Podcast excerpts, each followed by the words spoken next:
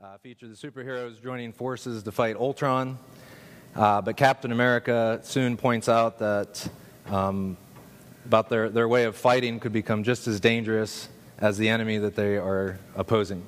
So it's a familiar story. The people who are supposed to lead the rescue operation are just as susceptible to the evil they're fighting. And today we're going to see this storyline in Genesis, um, which includes the most important of all rescue missions, which also includes you and me. So, uh, if you remember, not that long ago, uh, Pastor Dave preached through a, a series called Genesis Beginnings. And uh, this uh, basically covered chapters one through eleven in the book of Genesis. And uh, if you remember, Pastor Dave told us that uh, the first eleven chapters of Genesis really are like a prologue to the entire biblical narrative. So I want to take some time to just kind of review uh, the first eleven chapters. Uh, in Genesis one, one and two, God creates a good world, and uh, he makes humans in his own image to care for his creation and to walk in his ways. In Genesis three, we see Adam and Eve uh, giving in to Satan's temptation to try to be like God, and sin enters God's good creation, and everything changes. Yet, we see God still commissioning mankind to be stewards of his creation. But human sin right away leads to things like murder and all kinds of other evils, which eventually leads to the flood. After the flood, we see the Tower of Babel, and we see God dispersing different nations of men all over the globe. Now, that's a lot of stuff, but it really all serves to set the stage for what we can consider the beginning of the story of God and his people in Genesis twelve. So the main idea I want us to focus on today is God's covenant with Abraham was a promise to save you and me and his creation. This is God's solution to the mess that began in Genesis three when Adam and Eve sinned. So, uh, who is this Abraham guy? Well, uh, originally he was called Abram, and when God uh, first approached Abram, he was most likely a, a pagan who, lo- who knew little or nothing of God. Uh, the book of Joshua later on tells us that Abraham's father served pagan gods in the land of Ur. Uh, the land of Ur was somewhere in the region that uh, historians refer to as Mesopotamia, which would be uh, somewhere around modern-day Iraq or Syria. And the Bible doesn't really tell us a lot of information about uh, Abram's life up to this point, but in Genesis twelve, God speaks to Abram and makes several promises that make up what we call the Abrahamic covenant. So, so what is a covenant? Well, the Hebrew word uh, covenant has several meanings. Uh, it could mean to eat with, which suggests uh, some sort of fellowship and agreement. Uh, it can mean to bind, which means commitment. It can mean to allot, which suggests sharing. So when God makes a covenant, he enters into an agreement to commit himself to give what he promises. Uh, a covenant is going to include two parties. In this case, we've got God on the one side, and we've got Abraham and all his descendants on the other.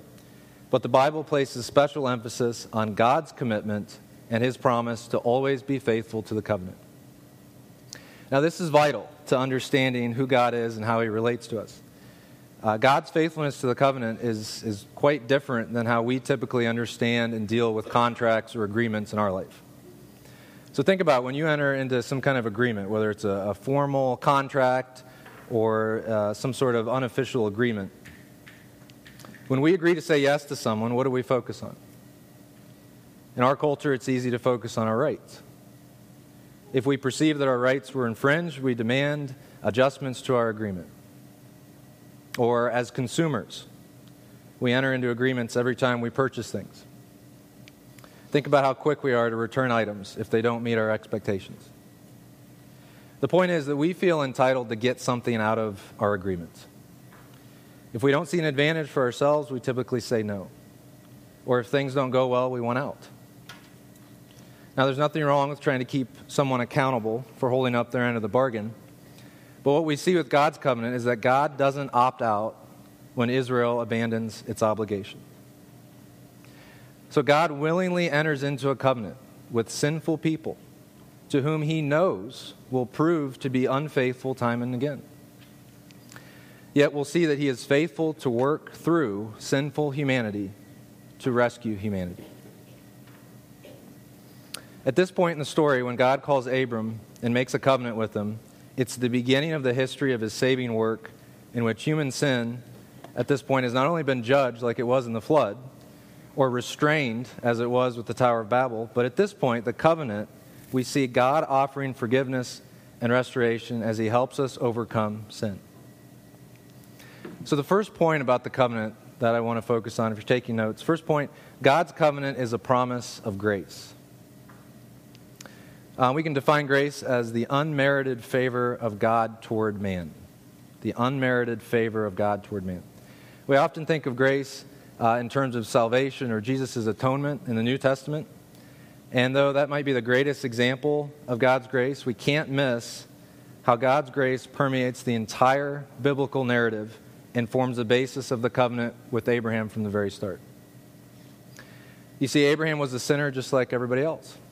And even uh, after the covenant was established, he continued to sin. Uh, and you can see this later in Genesis twelve when he's in, he engages in a deceitful scheme involving his own wife. Remember, Abraham was by all accounts a pagan who probably knew very little about God when he called him. So when it's all said and done, Abraham and the Israelites have more opportunity to learn God's ways and worship him than any other nation, but we see that they are just as corrupt and sinful as other nations. I like how Deuteronomy uh, kind of describes God's grace to Israel and his faithfulness to them. Uh, Deuteronomy seven says, "The Lord did not set his affection on you," talking to Israel, "and choose you because you were more numerous than other peoples or more or stronger than other peoples, for you were the fewest of all peoples. But it was because the Lord loved you and kept the oath he swore to your forefathers." The Old Testament narrative shows time and again how God is faithful to his promises, to his covenant. He's faithful in spite of Abraham and Israel's unfaithfulness. So the covenant from the very begin, very beginning is a promise of grace. Secondly, God's covenant is a promise to save the world.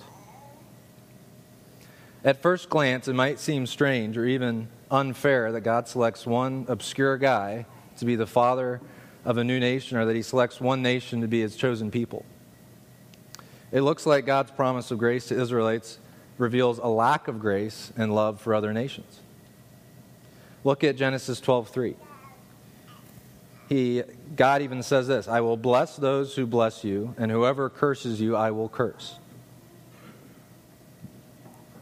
I mean, that kind of looks like God is arbitrarily choosing one nation to be blessed and then just cursing all others simply because they're not part of the right group. Um, in our modern vernacular, we would call this discrimination. Is this really how God works? You know, does, does he only love certain people that he's chosen or elected? What does this say about God? Well, we've already seen that Abraham was a pagan when he was chosen, and that the covenant is completely based on God's grace. So I think we should ask ourselves, why does he choose one nation here in Genesis twelve? Well, if we look again at, at Genesis twelve three, we can see God's intentions. Right after God says, "I will bless those who bless you, and whoever curses you, I will curse," he says, "and all peoples on earth will be blessed through you." Uh, one Bible commentary put it like this: God purposed through Abraham and his offspring to work out the destiny of the whole world. This was the point from the very beginning. The covenant does not represent a deal in which God bestows all his love to a chosen group of people and then rains down cursing and judgment on all those he didn't elect. Rather, we see the covenant represents God's plan to save the world. This is his way of fixing what happened back in Genesis three when Adam and Eve sinned. So the whole point of God blessing Israel is so that they can bless others. So this, this isn't discrimination. This, this is grace. This is a grace-filled promise to bless all people, no matter where they've come from or what they've done. So this covenant, really, it represents God's plan to equip and empower Israel to be his special vehicle of salvation for all people. One com- commentator put it this way: God's action proclaimed in the promise to Abraham is not limited to him and his posterity, but reaches its goal only when it includes all the families of the earth. And as we think about how all families of the earth could be included in the covenant eventually, it leads us to our third point. God's covenant is ultimately fulfilled by Jesus. So in an act of grace, God chooses Abraham and his family to be his vehicle to bless all peoples. But if you know your Old Testament, much of it traces Israel's unfaithfulness to God and even their apostasy. Okay, they not only disobey God time and again, they abandon him for other gods. So it's kind of hard to see how such a messed up people could be God's vehicle for rescuing the world. It's hard to see them fulfilling their mandate to bless others. They seem more focused in the Old Testament on tribalism, legalism, nationalism, greed. So this begs an important question. How is God to be faithful to his covenant and just in his dealings with all of creation? Remember, God, unlike us, is always faithful to his promises, but he is also just and holy. He doesn't ignore sin and corruption ever. To be truly just, he must confront and deal with sin. So when we fast forward and look into the New Testament, we can see Paul answering this difficult question. For Paul, it all comes down to the work of Jesus. God is faithful to his covenant because in Jesus, the Messiah, we actually see an Israelite who is faithful to God's purpose to be a blessing to all people. So to put it simply, the answer is that Jesus is the ultimate fulfillment of the covenant. Um, I want us to look at some verses from uh, Galatians three. I think they're going to be on the screen here. And, and look at how Paul um, kind of sums up all of this. Okay, he says, the scripture, foreseeing that God would justify the Gentiles by faith, preached the gospel beforehand to Abraham, saying, in you shall all nations be blessed. So then, those who have faith are blessed with faithful Abraham. In Christ Jesus, the blessing of Abraham comes upon the Gentiles, in other words, the non-Jews, the non-Israelites, that we might receive the promise of the Spirit through faith. There is neither Jew nor Greek, there is neither slave nor free, there is ne- neither male or female, for you are all one in Christ Jesus. And if you are Christ, then you are Abraham's offspring, heirs according to the promise. So Jesus, as the representative of Israel, perfectly fulfills the covenant promise to bless all peoples. Because of his sacrifice on the cross, any person of any nation can be forgiven and equipped to go and bless other people and act as conduits, uh, conduits of God's grace. One commentator put it like this. Early Christians, when they were thinking about these issues and this question, they believed that Israel's history had reached its in, intended fulfillment. They claimed to be the continuation of Israel in a new situation and to fulfill Israel's vocation on behalf of the world. I love how Rich Mullins puts it in one of his songs. He says, the old world started dying and the new world started coming on. So I'll sing my song in the land of my sojourn.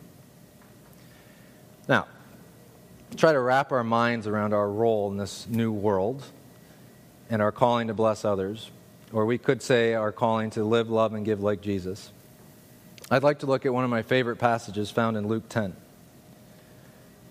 So in this passage, Uh, Jesus has been proclaiming the good news of the kingdom of God, and now he recruits seventy-two others to go out in pairs to proclaim the good news of the kingdom, to heal people, and to fight against evil forces.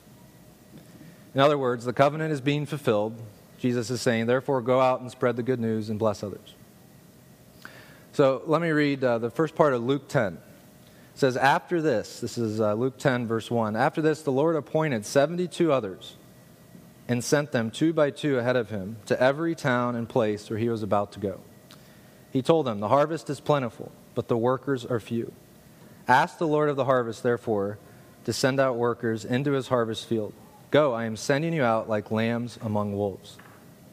Heal the sick who are there and tell them, the kingdom of God has come near to you. All right, so we know that Jesus fulfills the covenant, and he ushers in this whole new era. But does what we just, what we, what I just read in Luke ten, does that really accomplish God's plan to fix the world? I mean, is this how he's going to take back his creation from Satan's grip? Is this how he's going to establish his kingdom? Is this how the covenant was supposed to work? I mean, we've got two by two going out and telling people. It almost seems kind of like a letdown, you know, if this is what the whole Bible has been waiting for, the whole biblical narrative. But look at the reactions of the disciples and Jesus when they returned. I think this is on the screen. The seventy-two returned with joy and said, "Lord, even the demons submit to us in your name." And Jesus replied, "I saw Satan falling like lightning from heaven. I have given you authority to trample on snakes and scorpions and to overcome all the power of the enemy. Nothing will harm you. However, do not rejoice that the spirits submit to you, but rejoice that your names are written in heaven." At that time, Jesus, full of joy through the Holy Spirit, said, "I praise you, Father, Lord of heaven and earth, because you have hidden these things from the wise and learned and revealed them to little children. Yes, Father, for this is what you were pleased to do." And then look what he says here. He turns to his disciples and said privately, "Blessed are the eyes that see what you see, for I tell you that many prophets and kings wanted to see what you see, but did not see it, and to hear what you hear, but did not hear it." So this was it. I mean, this was the fulfillment of the covenant God had made with Abraham so many years before that. This was the part of the story that Abraham and all the subsequent prophets had been anticipating.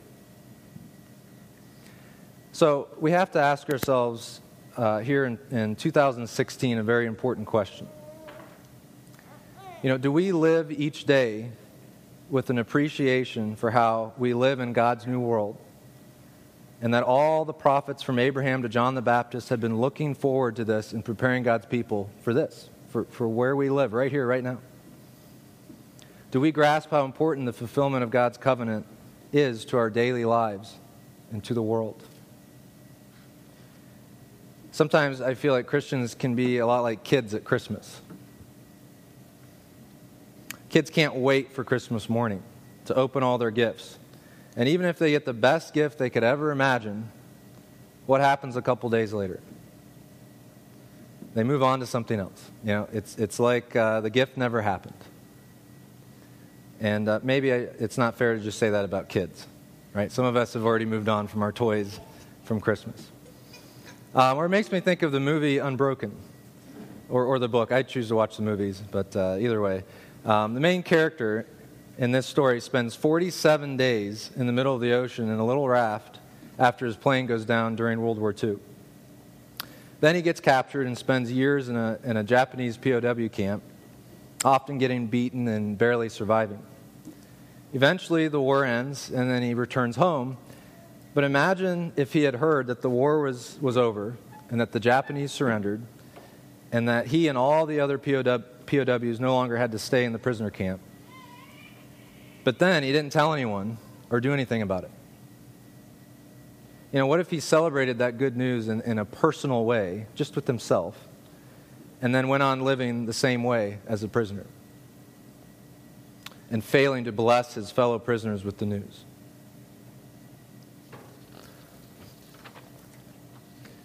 You know, we really can't afford to take for granted that our King, Jesus, has finished his redeeming work by dying on the cross and raising to new life. That we live right here, right now, in a new era where we've already been set free. But when we at Waukee Community Church engage in following God's Spirit in our daily lives with an excitement for the victory of God's new world, just keep in mind, to me this is really exciting, we are participating in what the prophets and kings of long ago yearned to see.